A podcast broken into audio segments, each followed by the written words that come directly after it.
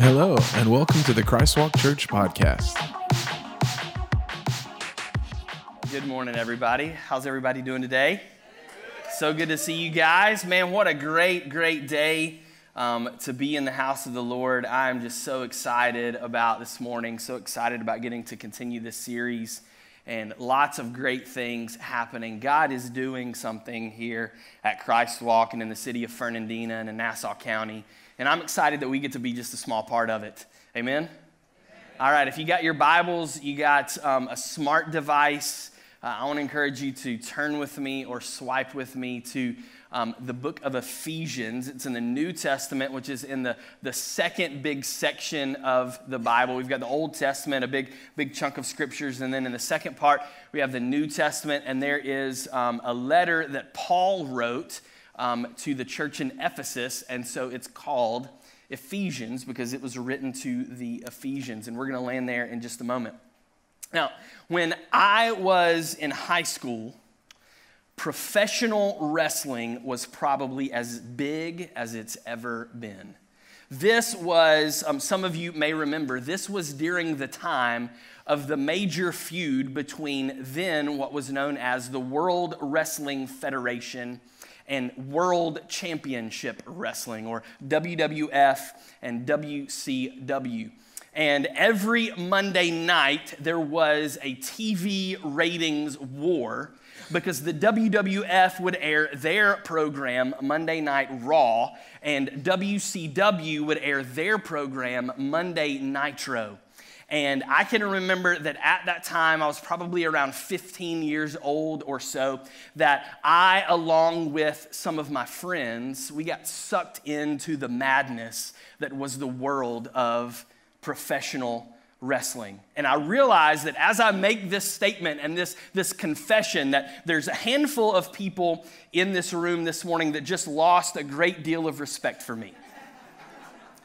But there's also a handful of people in this room that just gained a great deal of respect for me. And then there's a third handful of people in this room that have no clue at all what I'm talking about. And I just want to say, just hold on and trust me because I promise this is going to go somewhere.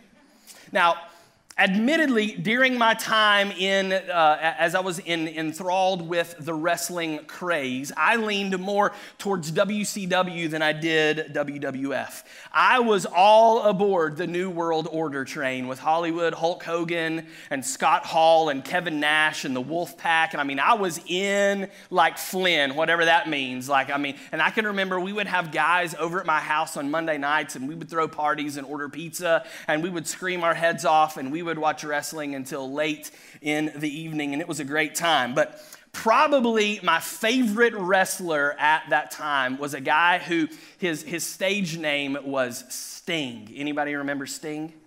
Now, in the 80s, or, or uh, you know, like early on, like Sting, he came out in like, like neon breeches and stuff and, and everything, and it was kind of weird. But then during this time, it's when he had transitioned into his dark phase. And so he had his, like the white and black, you know, face paint. It looked like tears were coming out of his eyes and streaming down his face. And he wore a, he wore a, a, a black singlet with a big white scorpion across the front of it. And he would always, like, he had a black trench coat and he carried around a black baseball bat. And he was just so ominous and mysterious, and it was so cool. I remember Sting is the man. I just wanted to be like him.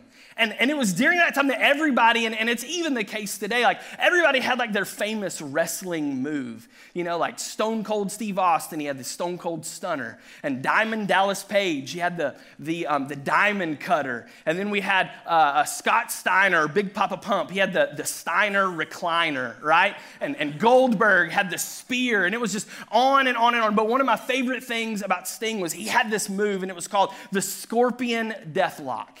All right, now the scorpion deathlock, for those of you that may not be familiar with professional wrestling terminologies, and if you're not, what are you doing with your life?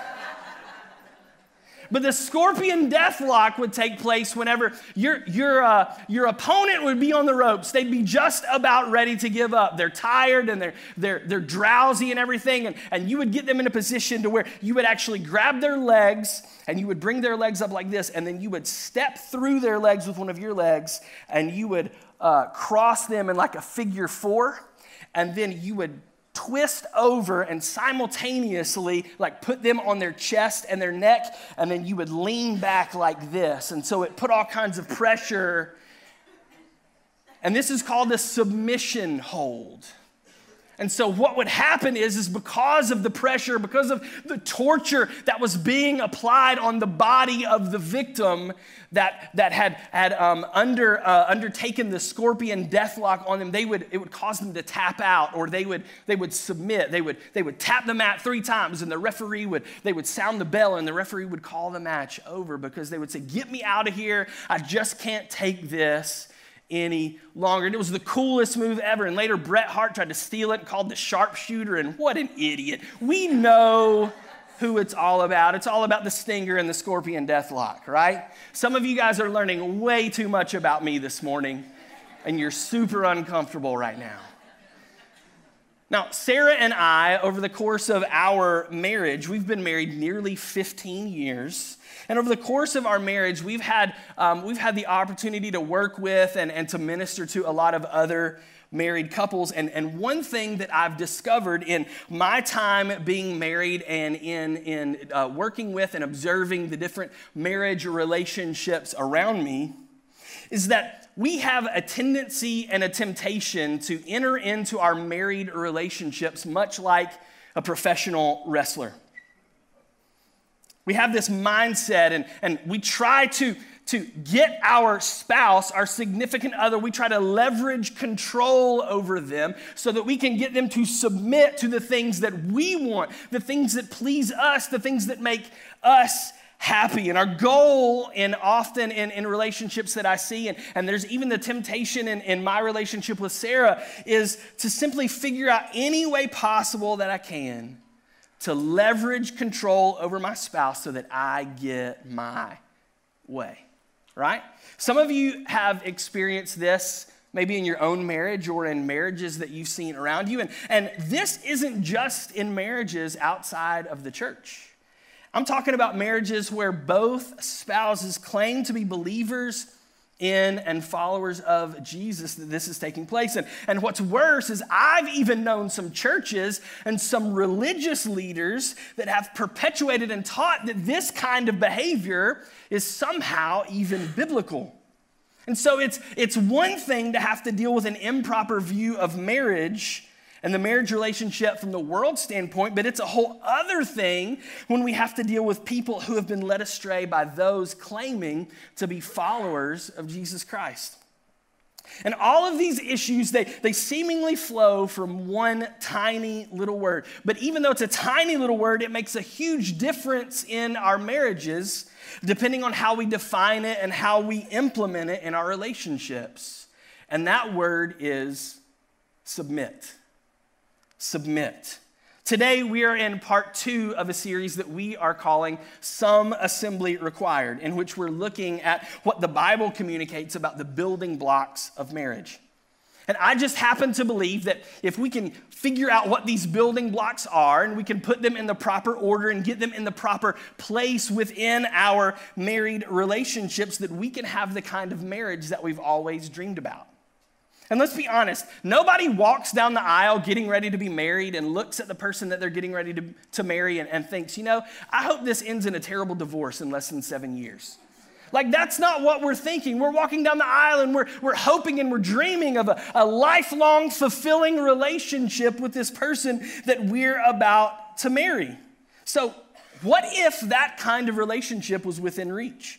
What if there was an instruction manual that showed us how we could build the marriage of our dreams. I believe there is, and I believe that it's called the Bible. And last week, we took a look at the opening of Ephesians chapter 5, where Paul writes to the believers in Ephesus about the importance of living a life in the light of Jesus Christ. And during our time together last Sunday, we talked about the fact that if God isn't first in our life, then he cannot be first in our marriage.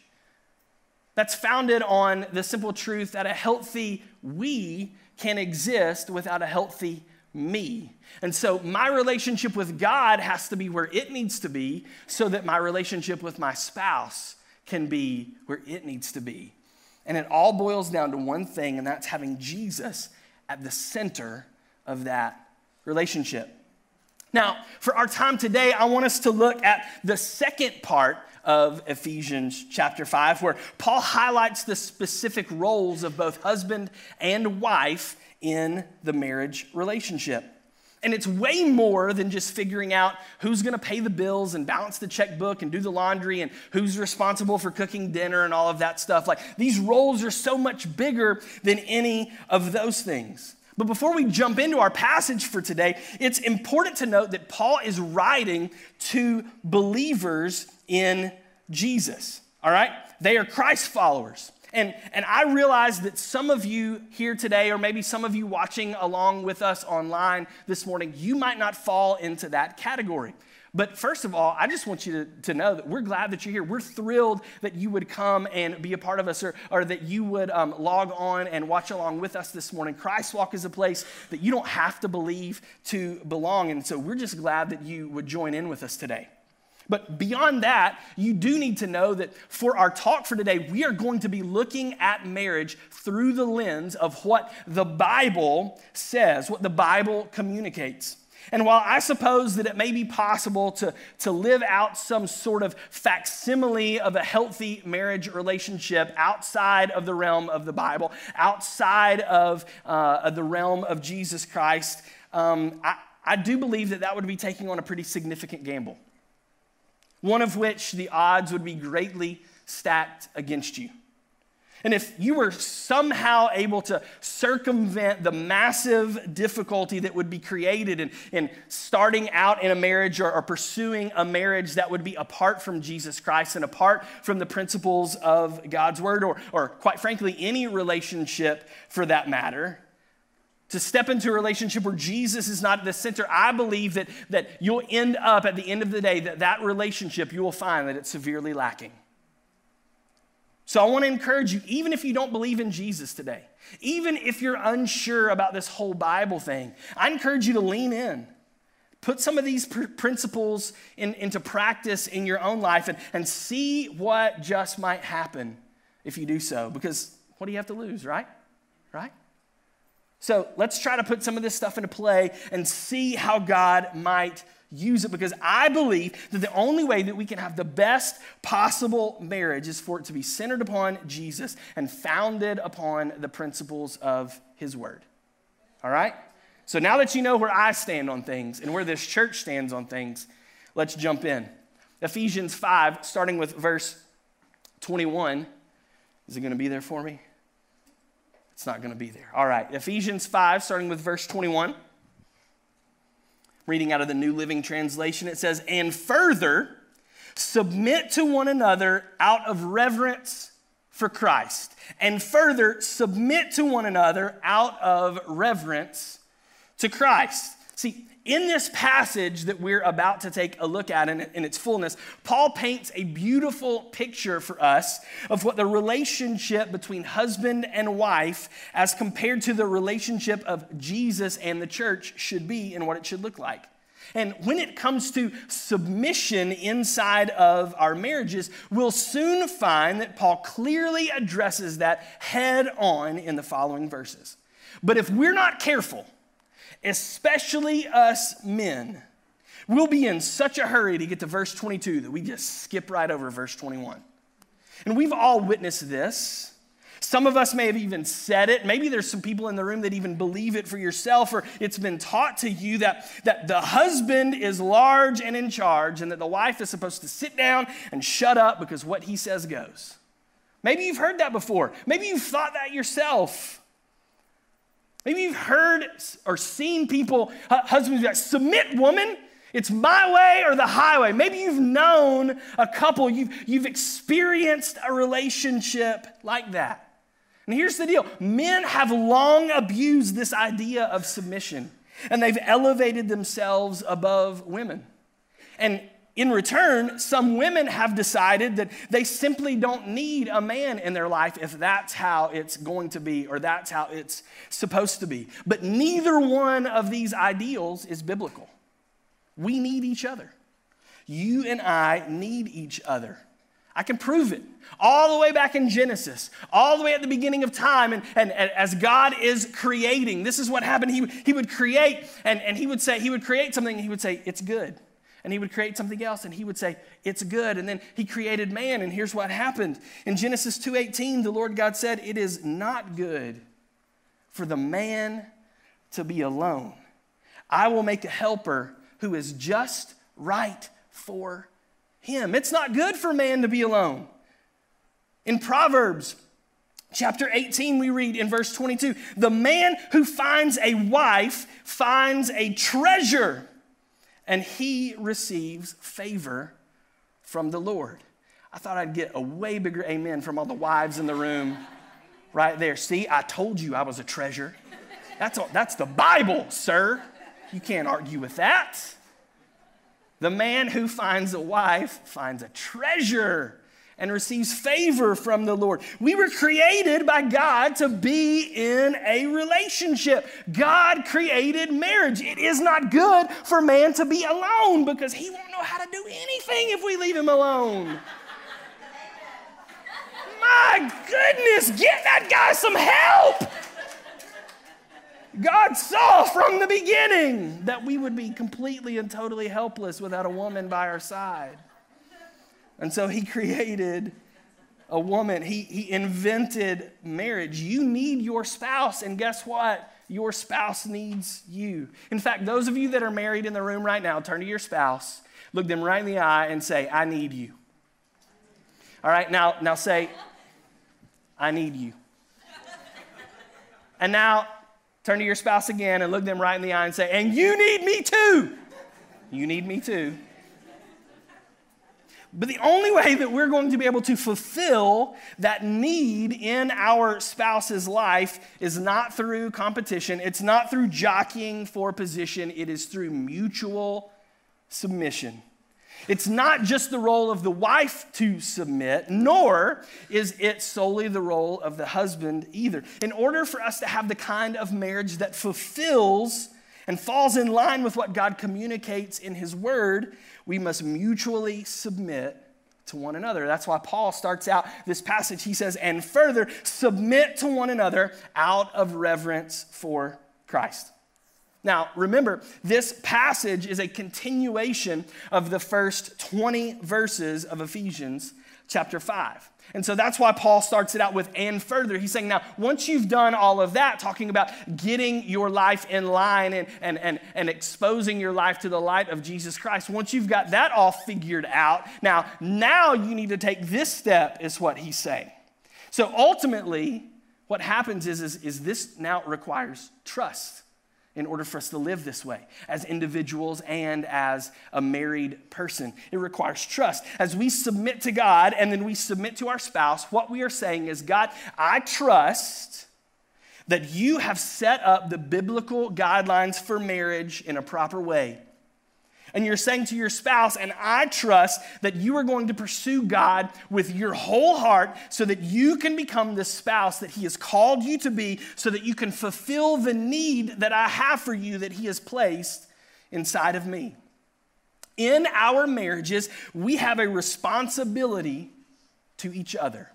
And Paul lays out those guidelines in the following verses. And first, he addresses wives starting in verse 22. He says, For wives, this means submit to your husbands as to the Lord. For a husband is the head of his wife, as Christ is the head of the church.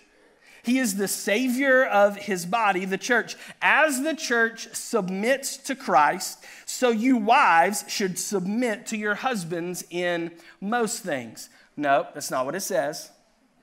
So you wives should, should submit to your husbands in 99% of things. Nope, doesn't say that either. It says, so you wives should submit to your husbands in everything. Everything. And you know what? When you go back to the original language and you look that up in the Greek, you know what that word means? It means everything. That's right, I've got a degree hanging on my wall that helped me come to that conclusion. Wives, you've got to submit to your husbands. That means follow his lead. That means place yourself under his authority. And it means that you are supposed to do that, here's the kicker, willingly. Not kicking and screaming, you got to do it willingly. That's what it means when you enter into this marriage relationship. If you want a marriage that honors God and is, and is in accordance with the principles of His Word, that you submit to your husband willingly. So I've, I've got some questions that I want to ask today as we go through this passage. First, I, I know that this is directed to the wives, but the, this particular piece of the, of the scripture is directed to wives, but, but I want to ask the, the, uh, the husbands some questions this morning. Husbands, are you stepping into your role as the lead of your household, as the head of your household? Are you, are you assuming your role as the priest of your home? Or are you just simply deferring to your wife in all of the important matters? See, here, here's the deal, husbands. If, if you aren't leading well, your wife is going to be unable to submit well. So that means that you need to be modeling for her and for your children and for others that may be in your household. You need to be modeling for them what it looks like to pursue God. You need to make decisions that benefit your family relationally, emotionally, financially. Are you doing that or are you making decisions that are causing detriment to your home because of how you're leading. Because, see, unless you're leading in, in, in, in, the way that you're supposed to be, your wife will be unable to submit to you in the way that she is supposed to be.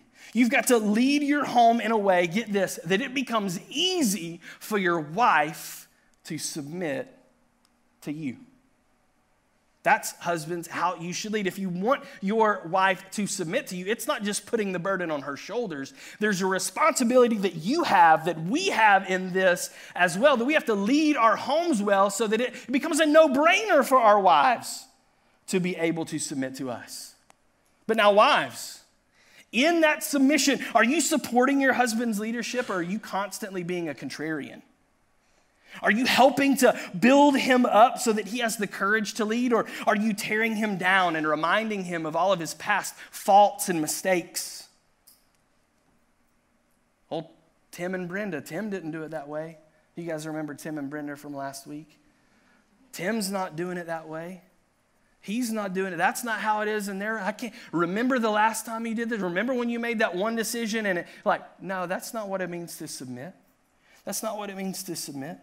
See, it's, it's hard to lead with someone second guessing every decision that you make.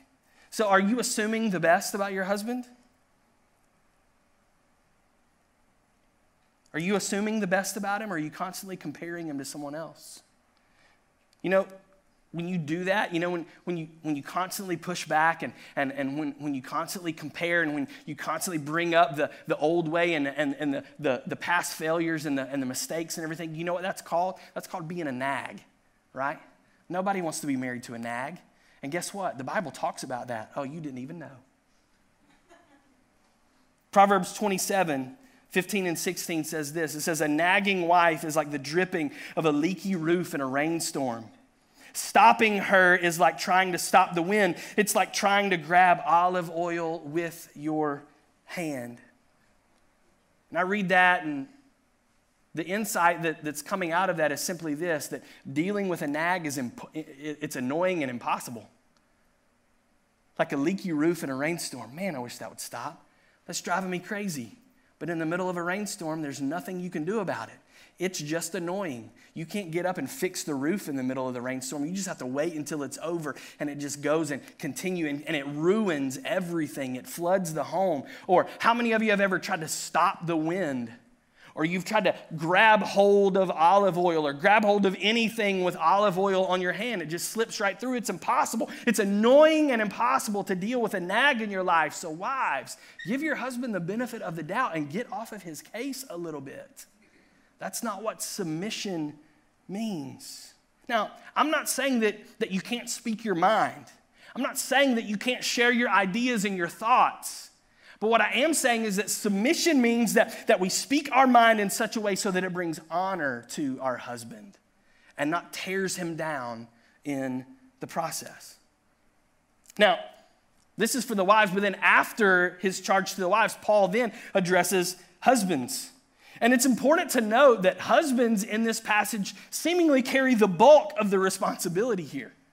While, while many of us, in, and wrongfully doing so, have placed the onus on the wife in this, it's the husband that comes out with a greater amount of responsibility. And it's clear that Paul sees it this way. In verse 25, he says, or he writes, For husbands, this means love your wives, just as Christ loved the church. He gave up his life for her to make her holy and clean, washed by the cleansing of God's word. He did this to present her to himself as a glorious church without a spot or wrinkle or any other blemish. Instead, she will be holy and without fault. In the same way, husbands ought to love their wives as they love their own bodies. For a man who loves his wife actually shows love for himself. Verse 29 No one hates his own body, but feeds and cares for it, just as Christ cares for the church and we are members of his body. So Paul says, Wives, you need to submit to your husbands. And husbands, you submit to your wife by loving them in this way. You, you prioritize them, you put them first. And then, then he, he kind of talks about three main areas or three main ways that husbands are to submit to and prove their love to their wife by, by prioritizing them in these three areas. The first one, if you're taking notes, write this down. The first one, husbands, you are to pursue your wife. You need to pursue her. And I'm not just talking about physically or in the bedroom. Like, that's important, and we're gonna get to that next week, but like, that's not the paramount thing when we're talking about pursuing our wives. Really pursue her. Like, do you remember back to when you were dating? You had to make an effort there was intentionality and purpose. You know, you were trying to be all smooth and everything. You wanted to woo her. You wanted to win her over to your side. There were, there were date nights that were planned out, and there were, there were flowers and, and cards and, and text messages with sweet nothings. And some of you were long before text message, you actually had to call somebody on the phone and talk to them. Some of you are like using the rotary phone, like,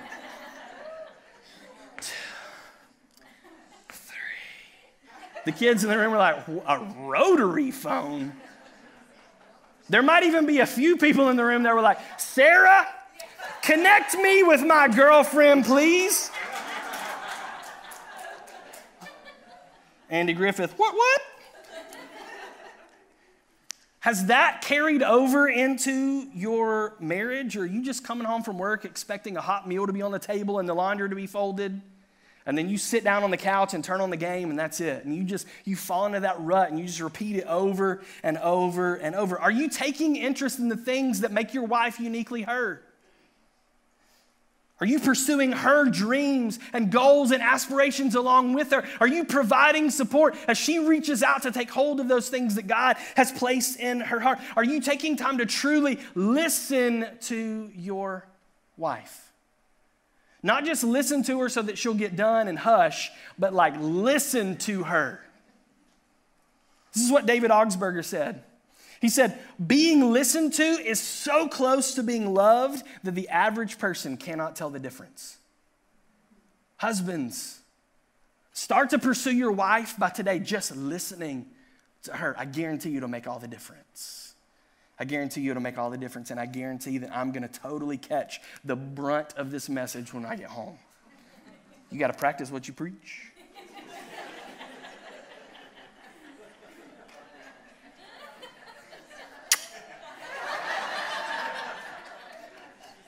Wives, do you really want to be pursued? Like now that you're five or 15 or 25 years into marriage, have you just stopped trying? You know, like you used to get all fixed up and everything, and now it's just like an old pair of sweatpants and a holy t shirt. Like, if, if you want your husband to pursue you, like, make a little bit of an effort every now and again. You know, take a shower, shave your legs, cook his favorite meal, talk to him about sports, put the kids to bed early, and slip into something a little more comfortable. Like your birthday suit. Like, whatever it takes, put yourself out there. Give him something to pursue. All right?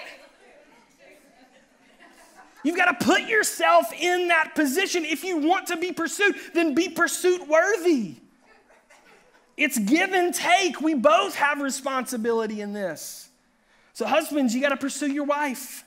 The second thing, husbands, you need to protect your wife. You need to protect your wife. Now, like practically speaking, is your home a safe haven for your wife? And like, what about like her car? Do you see to it that the oil gets changed when it's supposed to be and that like her tires have good tread on them and, and stuff like that? So when she's driving along the road that she's safe. Like things practically like that. What about in like like the way that you handle money? Like are you putting in a position to to protect her and to care for her in such a way? right?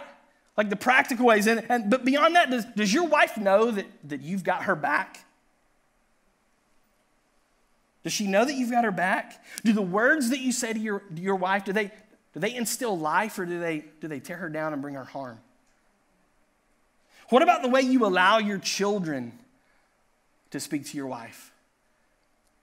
I know, like, there will be times, and it's, it's a rarity in the Snap house, but there will be times when one of my children just loses their mind for five seconds and says something to my wife. And I respond to them typically with something like this Number one, that is your mother. Number two, that is my wife, and you are not going to talk to her that way. She was here before you, and therefore she takes precedent over you. So you need to back it up, and you need to turn it around, and you need to get it figured out. Because that ain't gonna fly in here. Does your wife know, like, does she see you going to bat for her in that way? What about in what you view on the internet, husbands? Is that protecting your wife? Oh, it just got real. What about in your, your interactions with the opposite sex? Is that creating protection for your wife and your marriage relationship? Have you put safeguards in place in and around and over your marriage? to be sure that that relationship is protected above all else. The Hope Diamond in the Smithsonian Museum, it, it's a priceless gem. But equally impressive to that rock itself is the security system that surrounds it. The security system alone cost uh, over $500,000, and it took more than 600 man hours to design. That's just to create it, not even to, to like implement it and everything. And, and it features a, a number of sophisticated triggers that go off should the diamond be tampered with. See, the, the amount of protection around the diamond is a testament to its value. Husbands, are you building that kind of protection around your wife and around your marriage as a testament to its value? Because here's the thing the way that you protect your wife, the way that you build that protection around your marriage, that is a, a directly correlated to how much you value it. And so, if you truly value that relationship with your spouse, if you truly value your marriage, then you're going to do more to build that infrastructure around it so that it's protected. Danny Silk said this. He said, If your love isn't producing things like safety, peace, and trust in your relationship, it probably shouldn't be called love. Wives or, or, husbands, are, are, is your love producing safety and peace and trust in your relationship? Wives, on the, on the flip side of that, are you looking to your husband for protection? Does he know that you need him in this way? Have you told him that you feel safe in his presence or in his arms? Are you backing this up by the way you conduct yourself, or are you living recklessly and placing your relationship with your spouse in a compromising position? Does the way you talk about your husband to your girlfriends show that you are submitted to his authority and protection in your relationship? Are you honoring him by being a good steward of the resources that God has blessed you with? And giving him the ability to create that framework of protection around you and around your marriage? Because it's a give and take, it takes both of us. It's mutual submission, it's not just on one's shoulders or the other one. Husbands, you got to pursue your wife. You've got to protect your wife. Third thing, write this down. You need to provide for your wife. Husbands, are, are, are you doing the very best to make a living for your wife? Are you providing for her needs? And, and putting food on the table and a roof over your family's head is one thing, but there's more to it than just that. Like, it's more than just financial provision. Like, you can be a stay at home dad and still be the provider for your family. Are you providing for your wife emotionally? Does she know that she can depend on you?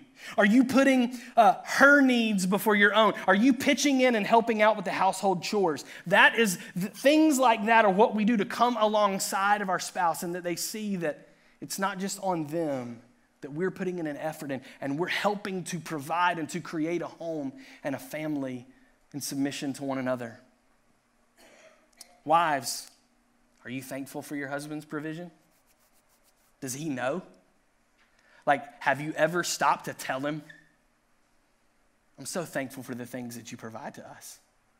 I'm so thankful for the way you provide for me. Are you grateful for what he provides, or, or whenever it comes through, are you always wishing for or asking for something else, something more, something different? Are you too difficult to provide for? Are your expectations set too high? Like, do you have like um, a, a Lamborghini taste on a Pinto budget?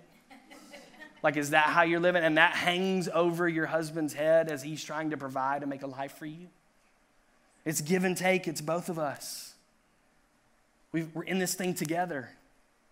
We've got to mutually submit and depend on each other. We need each other. And Paul finishes up chapter 5 with these words starting verse 31. As the scriptures say, a man leaves his father and mother and is joined to his wife, and the two are united into one. This is a great mystery but it's an illustration of the way Christ and the church are one. So again, I say each man must love his wife as he loves himself, and a wife must respect her husband. First, Paul reminds us that the two have become one. And then he reiterates his previous instructions of mutual submission to each other. See, it's, it's through mutual submission that Paul knew and that God knows and why he shared this with us is because he, he knows that it's through mutual submission that that sets our marriages up to win. Both the husband and the wife receive what they need out of the relationship in this way. And isn't that what we want? For our marriage to win, right? So check this out. Because in a marriage, because the two have become one, that means that when the husband wins, the wife wins. And that means that when the wife wins, the husband wins because they're one. And that's the way that God set it up biblically. So it's, it's not you versus your spouse. We've looked at it so wrong for so long. It's not you versus your spouse jockeying for position to get what you want. No, it's not you versus your spouse. It's you and your spouse versus the world. It's not about fighting with your spouse to get your way, it's about fighting for your spouse so that your marriage can become all that God intended it to be because of your mutual submission to one another. So, husbands, wives, if we'll begin to put these principles to work in our marriages and we'll get things in the proper place and in the proper order, we will be able to build the kind of marriage that is that of our dreams. But it starts with us first submitting to Jesus Christ by placing Him first in our marriage, and then submitting to one another. And if we will do that, we'll have the marriage we've always hoped for. We'll have the marriage that we've always hoped for. And its foundation is on the word of Jesus Christ. If you need some extra help, and I know that this is like drinking from the hydrant sometimes, if, if you need some extra help in figuring out how to make this possible in your life, in your marriage relationship and everything. We've, we've put some resources together for you guys to check out. You can get to those resources by simply visiting thechristwalk.com slash marriage thechristwalk.com slash marriage and on there there's some bible reading plans for you and your spouse to, uh, to participate in together there's some books um, that will help you to grow and strengthen your marriage. There's some date night ideas, things that are even free dates that you don't even have to leave your house to do, all the way up to dates that are fancy and where you spend some money and everything. And then for those of you that have kids, there's also a registration link there where you can register for Parents Night Out. It's coming up on March 15th. And so it's in a very affordable way for you to have childcare for three hours so that you can go out on the town or go and take a nap or whatever it is that you need to do to strengthen your marriage because we want to put our money where our mouth is because we believe at Christ Walk that when marriages win, the church wins. And when the church wins, the community wins. So if our marriages are healthy, our church will be healthy. And if our church is healthy, then our community will be healthy. And so it's a win win win situation for everyone involved. So I'd encourage you take advantage of those resources. Get your kids to parents' night out. If you can't afford the $5 per child, Doug Lane has volunteered. He's going to pay for everybody. I'm totally kidding. Totally kidding. I just threw him under the bus. Get your kids to parents' night out. Super affordable way to provide a date night for your family. Hey, I'm so, so glad that you guys are here today, and I'm looking forward to continuing this series next week um, as we talk about sex. So get here because it's going to be good. It's going to be good. All right?